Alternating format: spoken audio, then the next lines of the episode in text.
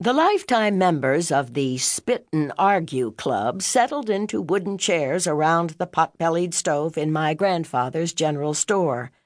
For the next few hours, they'd chew tobacco, sip coffee from enamel mugs, and complain about the price of corn. With their smell of tobacco and dried sweat, these were men I'd known all of my nine years, hard-working farmers from Carroll County, Missouri. Skipping into the store, my brown hair in braids, I headed for the long wooden counter and reached into a glass jar full of candy. Gummy beans were my favorites, so I grabbed a handful. Grandfather Hillis, known to me as Pa, stood with an apron tied around his girth in front of floor to ceiling wooden shelves. As I posted the first candy between my lips, he gave me a conspiratorial wink. Hey, H.H., one of the men called out. You ought to use some liver tonic on that kid. She's way too skinny. Skinny was a word I'd heard my whole life, along with bony and tall. Like my father, I towered over my friends. I beg your pardon, Pa replied. My granddaughter's not skinny.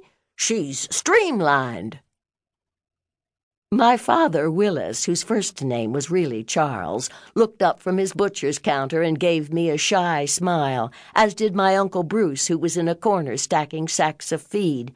The two brothers helped run the family business, Blakely's General Store, on Main Street, Bosworth, the only one of its kind for hundreds of Missouri miles. The place that had first served the wagon trains of the pioneers sold just about everything a person might need, from sausages to nails.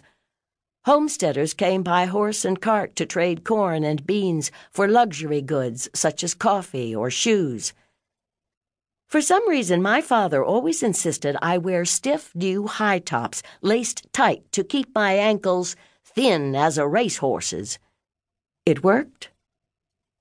In the basement, down treacherous stairs that were eventually to kill her, my grandmother Ma did the laundry and sold feed in between loading the furnace with coal. As the Depression deepened, she and Pa had no choice but to extend credit to their customers. Each night after dinner, my barrel shaped Pa would tally up the day's IOUs, clicking through them with a long, curved fingernail he kept especially for the task. Click, it went as I stared in fascination. After an hour or so, he'd fall asleep in his chair. Painting my mouth with Mother's reddest lipstick, I'd plant a big kiss in the middle of his bald spot, knowing that the Spit and Argue Club would give him hell for it the following day. Blakely's General Store was the sanctuary to which I'd run three blocks almost every day after school with our bulldog Brownie. It shielded me from my little sister Patricia, who wanted to do everything I did. And chores, such as collecting eggs, churning butter, picking fruit, and plucking chickens freshly beheaded by my ma. Within the store's aromatic walls, I could pick up free candy and an easy compliment. Some day you're gonna break boys' hearts, Pa would tell me, allowing me to hug and kiss him in a way I never could my folks. Having had my fill of gummy beans, I wandered out onto the wide front porch that fall afternoon in 1936 and drew my cardigan around me. A farmer rode up the gravel street, jumped off his horse, and tied its reins to the rail. Reaching out, I stroked the animal's nose and pulled an apple from my pocket. Taking a bite, I offered it the rest on the flat of my palm. Hey, Barbara, the man said, tipping his hat. Could be a cyclone coming. Best get home. I gazed in dismay at the leaden sky and hoped he was wrong. I hated going to the storm cellar dug out of the dirt under our house. My mother would lift the trap door, push us down the wooden steps, and follow with an oil lamp. We'd huddle together in the clammy space stacked with preserved goods, wax sealed jars of pickles and fruit, most of which I'd helped peel, pulp, and prepare. There were also bottles of sweet cider and some kind of Irish whiskey. Once a year, my grandfather would disappear down the steps, shut the trap door behind him, and get loaded. We'd hear him hollering and singing Celtic songs and knew to keep away.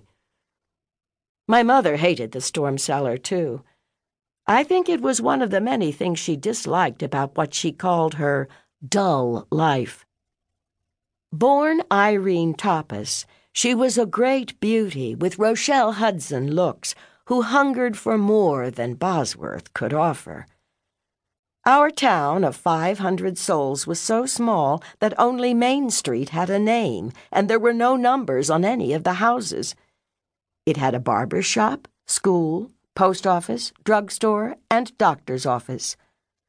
A railway line split Bosworth in two, but the trains generally sped through to some place more interesting, and few in town ventured beyond the boundary sign. My grandfather owned a Model T Ford, one of the only vehicles, but he walked to work each day, leaving it to gather dust in the garage.